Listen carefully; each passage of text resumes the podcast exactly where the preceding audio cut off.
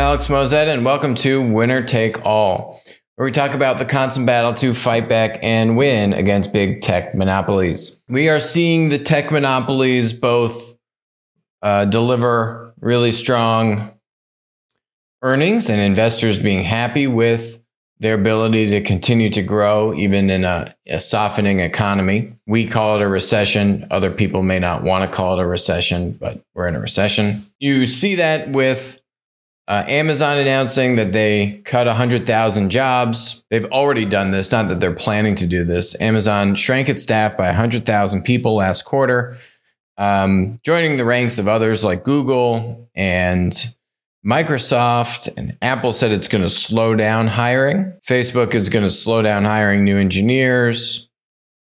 Shopify is laying off a thousand employees. Oracle is reducing its headcount by thousands and plans to save a billion dollars in employee costs for the year itself. So you're seeing big tech of all sorts get out in front of this, um, slow down hiring, if not actually laying people off. And the tally here from this article is over 28,000 tech workers at more than 150 companies have already been fired, not even including you know the signaling of, of additional tightening, less hiring, or coming layoffs uh, that have been announced just you know in, in the past couple weeks here with with earnings season. Already, you've had 28,000 tech workers fired um, just in this year itself, right? One of the funny stories in all of this was was this story about Zuckerberg in an all hands meeting just in the past couple weeks here.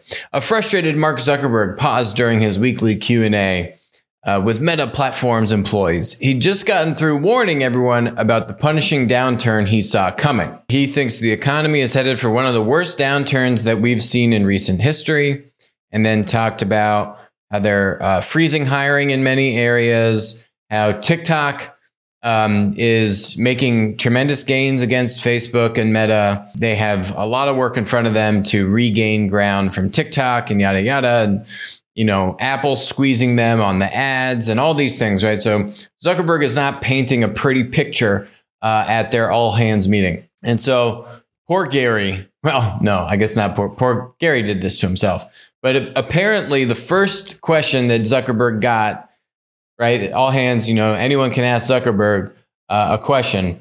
So the first question uh, is from this guy named Gary. He goes, Hi, hi there. I'm Gary, and I'm located in Chicago. His question was Would Meta, Meta days, Facebook days, right? Uh, these are extra days off that they introduced during the pandemic. He goes, uh, Would Meta days continue in 2023? uh, right? Zuckerberg, guys, we're in deep, deep doo doo. We got a batten down the hatches. We got to grind it out. Can't hire. We got competitors coming after us. Gary says, So, Zuck, you know, about those extra days off, like, you think those are gonna, you think we're still gonna have those? Zuckerberg appeared visibly frustrated. and he goes, given my tone and the rest of the Q&A, you can probably imagine what my reaction to this question is, Zuckerberg said. oh, Gary. What were you thinking, Gary? Well, okay. So to Gary's in Gary's defense, um, apparently the questions were pre-recorded. So Gary did not have the context. Then Zuckerberg was going to open the meeting and say, "Yeah, hell is freezing over." You know, you, you kind of need to wonder, well, what what are the what are the the the Facebook employees who who said, "Well, what questions should we give our our fearless leader Zuckerberg. Yeah, let's give him the Gary question. Let's see. You know, I, maybe they were having some fun with him, right? Because these are all pre-recorded questions, and they decided to a not only play this one at all, but b play that one first. I, I, actually put the blame on the on whoever was kind of coordinating uh, this this all hands kind of uh, orchestration of questions from from the employees. But anyway, probably to no surprise, shortly after that Q and A ended, Facebook no longer has canceled entirely their their meta days, uh, and those are gone. So um, I thought just it's just one it helps bring some color. you've had a lot of these cuts become more publicized. You've seen it somewhat widespread across, you know, all of the ma- pretty much all of the major tech players. They see the downturn, and uh, you know they like the VCs who have signaled to their startup portfolios to to do something similar, um, rein in costs and hunker down for a tough couple of years. The tech monopolies are actually that said, yes, they're trimming costs, but they're in a much better position to to really lean in and invest in growth in these downturn times, which we saw. Uh, we saw in spades in spring and summer of 2020. Right, you had the big tech monopolies say, "Hey, we're we're leaning into this. We're going to continue to invest." So even though you see them trimming cost in in areas on kind of headcount, I still think you're going to see these tech monopolies continue to invest in growth in other ways, um, or invest in headcount in other parts of their business where some of their smaller competitors are not able to. That's the benefit of being a large a large player having the capital, having the resources, and having that dominance, you know, going into a downturn. Jeff Bezos got divorced. We all know that, right? But do you actually know the story behind why he got divorced?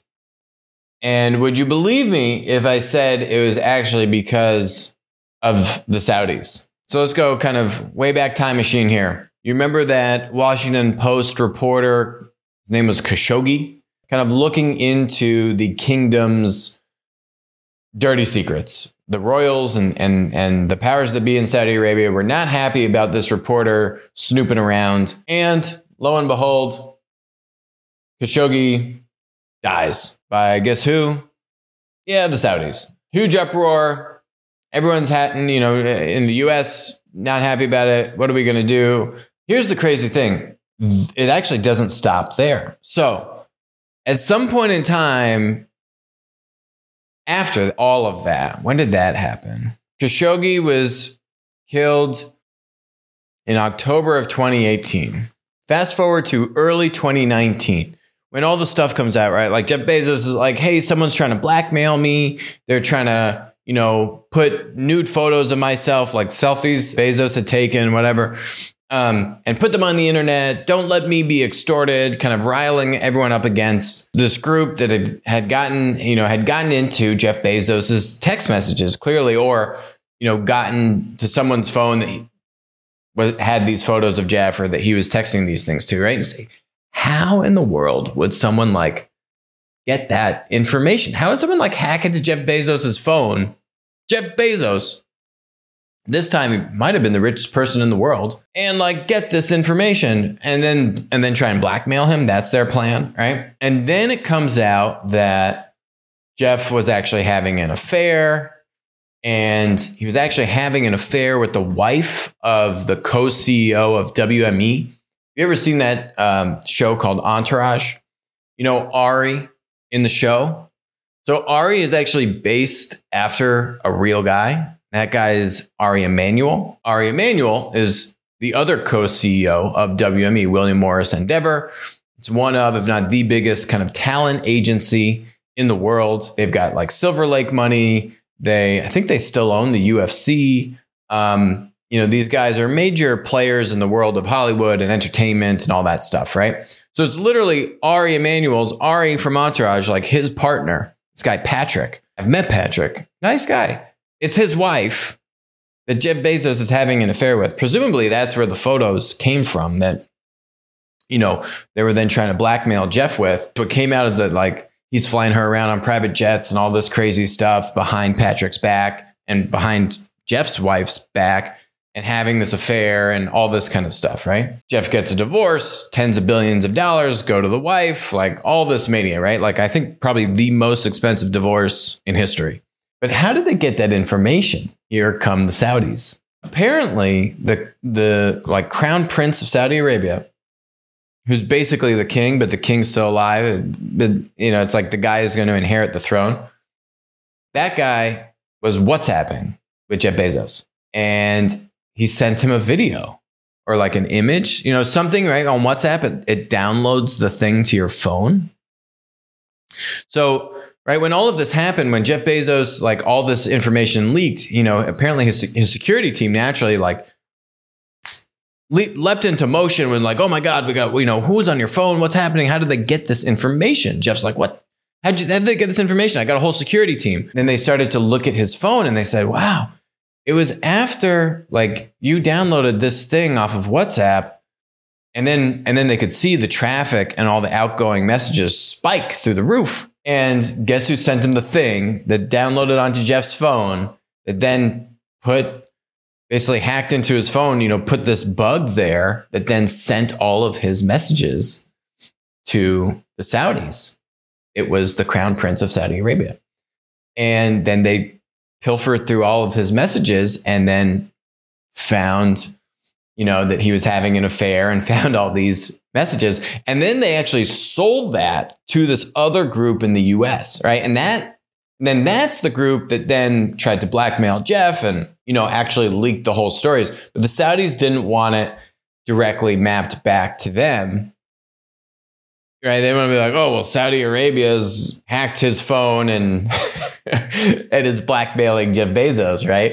So they they kind of put another layer of obfuscation into place. Gave it to this other guy, uh, which you go find. I don't know his name and all this stuff, and um, and that's how this happened. It was actually because of the Saudis. Um, crazy, crazy stuff. There's a whole other world um, at the very, very, very upper echelon of money. And uh, you know, this was just one little, one little peek behind the curtain of how they play the game. So let's revisit some of the grocery analysis. We talked a lot about grocery in the throes of COVID. Haven't talked about it in a little bit. You know, what's interesting is so there's uh, a recent report that came out comparing how much adoption the grocers, the actual retailers' apps have gotten. Uh, looking at Kroger versus Albertsons versus Publix and ShopRite, HEB, right? All these guys. And then, but you know, what they actually did not analyze was how does that compare against Instacart and Walmart, which is kind of interesting why they would not put Walmart in the analysis. You know, a couple of these grocers have also announced their own marketplace initiatives. And and then some of those marketplace initiatives have actually gone away. Kroger's the leader in this comparison, followed by Albertsons. And then if you look more recently, Ahold, which owns Food Lion and Stop and Shop and Fresh Direct, which is on my other chart. Uh, and we helped actually helped Ahold in in the acquisition of Fresh Direct. Those are your top three. But then, you know, the the number four, five, six player are, are, are from there, you know, somewhat similar in ranking. What this chart doesn't include is looking at Instacart, Walmart, Shipt, Fresh Direct, and Peapod, also uh, both owned by Hold. And they also don't have Amazon Fresh and Whole Foods in here. So it's both of these charts are kind of, you know, it's it's selective. Like, what are you actually comparing? It's not really apples to apples. Main takeaways, though, are digital adoption of ordering your groceries through an app or online is growing. Kind of a no brainer. Delivery and pickup, a huge component of that. How can you provide that convenience uh, as a part of the experience? And actually, actually pickup during, particularly during COVID, pickup was the thing that actually had Walmart's app explode in terms of downloads. It was grocery pickup. Uh, or just pickup in general for Walmart. So, but grocery being the, the really big area where customers didn't want to go into the store, they needed groceries. And during COVID, hey, Walmart, we're now, will now let you do pickup for your groceries and just you know, sit in your car and groceries will be brought out to you. That was actually, I think, probably the biggest driver of adoption for the Walmart app. We had videos on this where you saw Walmart's app just at the top of the download list and huge growth in e-commerce. And a big part of that, if you remember what they did in the app, is they kind of broke out the grocery part from the workflow and really accelerated the ability to do pickup uh, for groceries. So very rapidly changing environment. You've seen, you know, Kroger go into Florida with Ocado, which is um, really purely a delivery model. No stores. Publix is huge in um, in Florida. It's where they're headquartered, and so Kroger's trying to go into Florida, but now in a kind of basically purely like a dark store type of model. Ocado out of the UK um, has a lot of these kind of automation technologies. Um, you've seen Ahold invest in similar technologies, and then you've seen the the actual flavor of marketplace also come onto this, right? How could you broaden that that product catalog and offer other products, uh, natural and specialty products, um, other products that maybe you're not going to get from the store, and um, and allow those to be delivered. We've seen Amazon's actually put the brakes on a lot of the Amazon retail push uh, which was all the rave over the past couple years. Yes, they have Whole Foods, obviously, but the you know a lot of the physical Amazon uh, rollout has actually been paused or or is actually uh, shuttering some of those stores. Also, another very interesting dynamic in all of this. So, going back to this article, they ranked the grocery store's ability in these four areas coupons, loyalty and rewards, inventory, price check, and cart. That means curbside pickup, right? Those three would actually be, to me, the biggest ones. Curbside pickup actually showing that a majority of these players are not doing so well there. And again, based upon the Walmart story, that's that's a huge uh, driver. Um, loyalty makes sense. You actually spend a lot of money on groceries.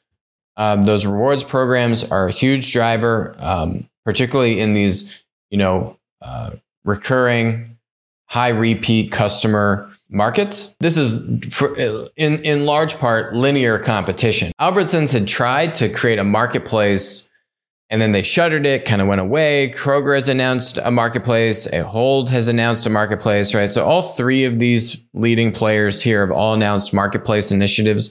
They're all somewhat nascent. Um, so I don't think that's really the, the difference maker here. And how they view marketplace is different than how Instacart views marketplace. Instacart is just connecting you to different retailers.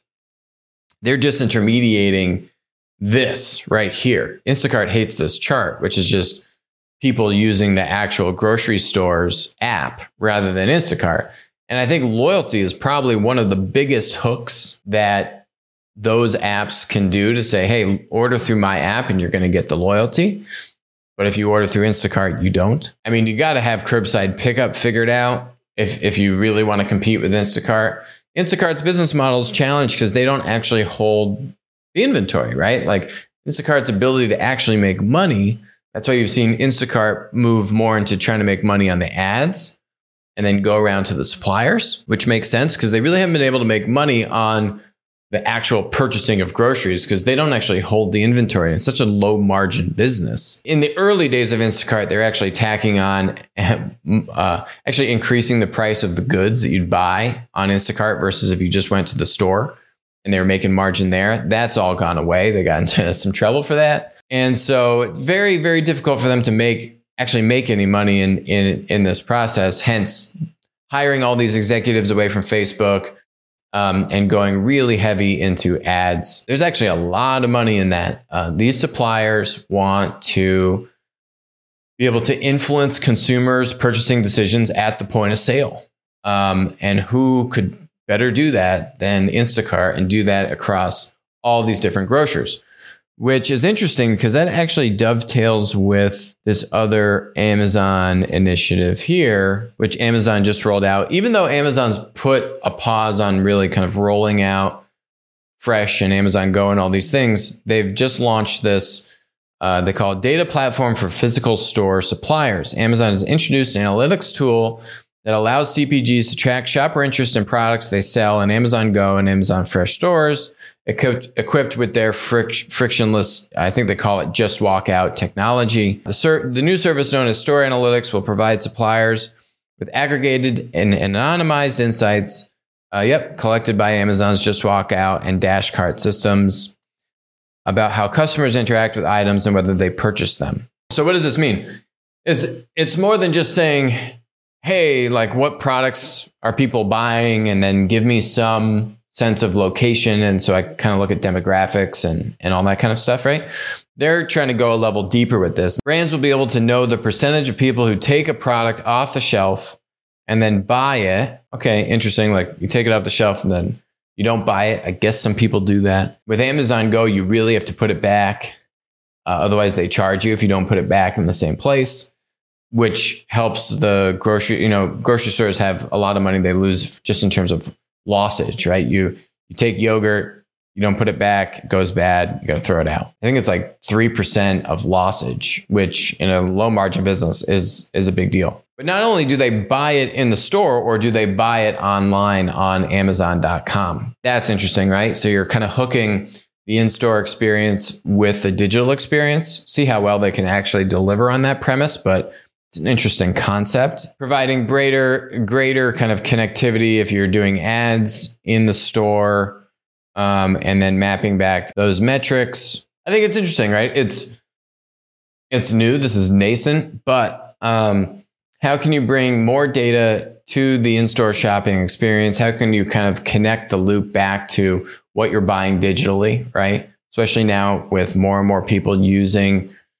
digital apps, uh, whether it's Instacart or now more and more of the, the grocery store's actual apps. What's actually a disruptive play in all of this? Um, I think I do think the the automation um, and these kind of like micro warehouses, automated kind of like MFCs, like micro fulfillment centers that can put product close to the customer um, and have a very low cost to serve, particularly when you look at more suburban areas and geographies uh, that aren't as high density. I think you're starting to see, I mean, the verdict is still out, but Kroger's made a big play in Florida. That is a way the technology is completely kind of reinventing how you sell groceries, right? It's more than just like an app or a marketplace, right? It's actually kind of an end to end supply chain shift. So I think things in that direction to me are really where you're going to see kind of game changing capabilities as it relates to fresh, hyper localized shopping, right? Um, grocery, these kinds of areas. Okay, so add this one into the into the category of we called it.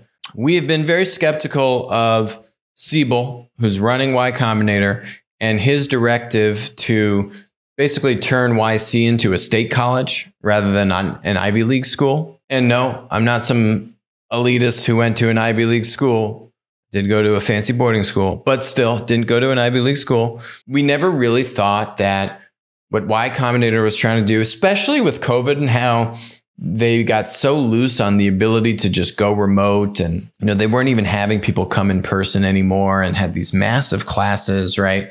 Just it these are super early stage businesses. Like how are you really going to a create the same amount of value for the business in that kind of a model? You as the program. B a lot of the values also i think just being around other like-minded individuals just like university right? Go to college yeah, you do the classes, but like, who did you meet there? Who are the friends you made? Who are the connections, right? Like, I think there's a lot of value in that, just the energy um, and how it really pushes you to grind like aggressively for this 13 week program, but also maybe not get burnt out, which you can easily do when you're when you're just you know working hard and you got your demo day, and if you don't, you're you're in trouble, right? And there's other, been others that have critiquing this. I think we've been definitely one of the more vocal people to critique this shift. And now they are slashing their size.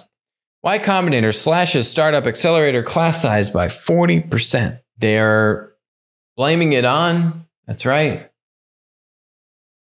the economy. How does economic recession and Y Combinator's class size have any correlation whatsoever, right? Like the the time horizon for these startups, the problems that they're solving and and the scale that they have is so small, right? Like get get one customer, get two customers. Do you really think that economic softening is going to change their ability to be successful. If anything, you could actually argue that in a time of softening, now's the time to really lean in because it's going to force people, more traditional players and incumbents in the industry, to look for new ways to innovate and new ways to solve problems, right? Like when the economy is booming and everyone's gangbusters, you can't get product and everyone demand is good, right? It's like, well, no, I I just got to try and make sure I have stuff on my shelf.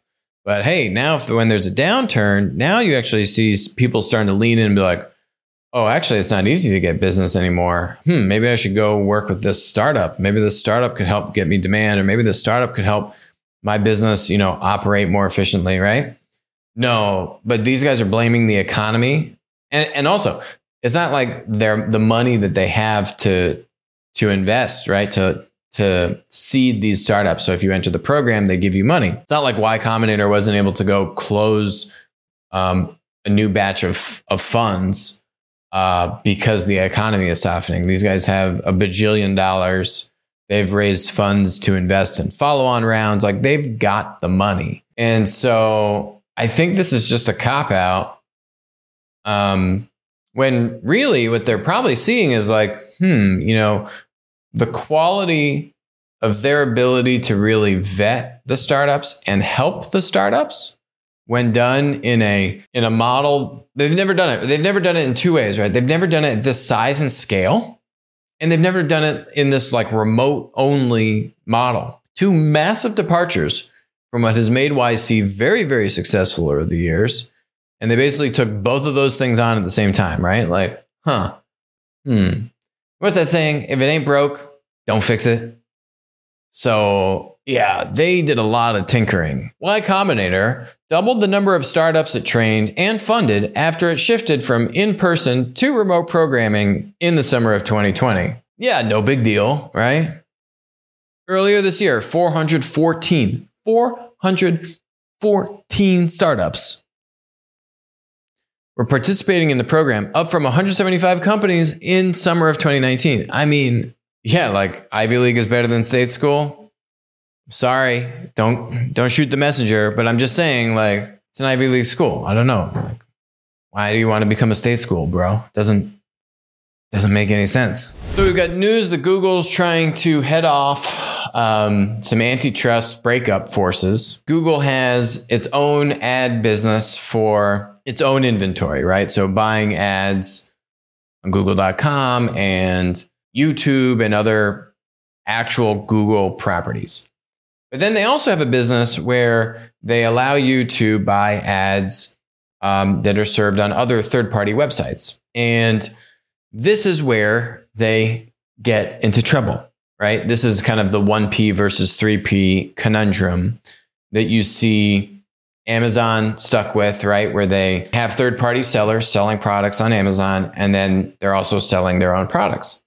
And the platform always self deals and gives themselves a better deal. Another example of this that Google is conflicted by is when they promote their own listings on google.com right, for their own properties and then force other third parties to pay ads to be relevant um, or to be a part of that product. So you see that in a number of categories where Google's now started to just build out their own capability in like flights and hotels, for example, right?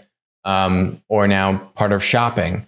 And so if you want to be relevant, you now need to pay the gatekeeper, Google, but Google is going to favor its own listings, its own search results, its its own inventory, basically, over third parties. That actually, I don't think is what the regulators are clamping down on. What they're clamping down on are just the ad business for buying ads on on Google properties versus these third party properties.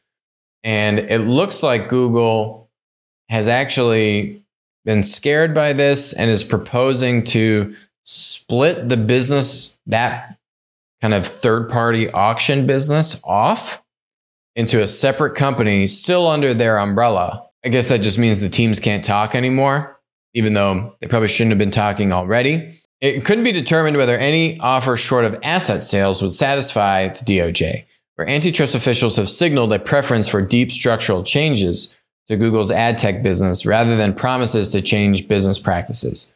So, yeah, we're going to take this auction third party ad business and just put that into a separate business unit. That's really just a, a change to business practice and process. It's still all owned under the same umbrella. I hope that the DOJ sticks strong because ultimately, if the DOJ says, hey, we want you to sell this business off, Google is going to do, what do you think? Google's just going to be like, okay. No, Google's going to sue and not do it and take them to court. And you're going to be in court for years. And who knows um, how the courts will treat this, right? So Google's trying to make a settlement and and you know this is a procedural offer of theirs. So kudos to the DOJ for in their own weird way zeroing in on the same theme. What is this theme? What, what is the only theme that we've seen stick to regulating the tech monopolies? It's producer aggression and producer abuse. When the tech monopoly takes advantage of its producers, of its suppliers, not the consumer. They're not talking about the consumer in this. They're saying, hey, Google abuses its role as both a broker and auctioneer to steer itself business at the expense of rivals. The department is preparing a lawsuit alleging that their ad tech practices are anti competitive. Anti competitive to who? To advertisers and to other probably, you know, third party auction sites, right? But they're not talking about the consumer. Like, how is the consumer disadvantaged if if the advertisers are getting hosed on the ad, right? Like the consumer is actually not a part of this at all, which is why I love this. It's what we've been saying for years now. I don't even know how many years. What is it? 20, probably five years. Um, you got to focus on the producer, not the consumer, which inherently this ad focus has nothing to do with the consumer. It's all about producers and advertisers and all that kind of stuff. So that is great. I think they've found a good thread to focus on. Different thread than probably I would have focused on, but whatever. It's great. We just gotta we gotta do something to put these tech monopolies in check. Something. We haven't had any wins, any material wins in the United States. Okay, we've had wins internationally. We've highlighted them on the show. Go check out those videos, um, like with Australia and in India the US, nothing. I hope the DOJ sticks strong, doesn't take a settlement, and this goes to court. That's where it gets fun. That's when you know you're actually pissing off the monopoly, is that they don't agree and you go to court. This has to go to court if it really gets good. Because I think in the, in the EU, their regulators have more power to just straight up just do, do things.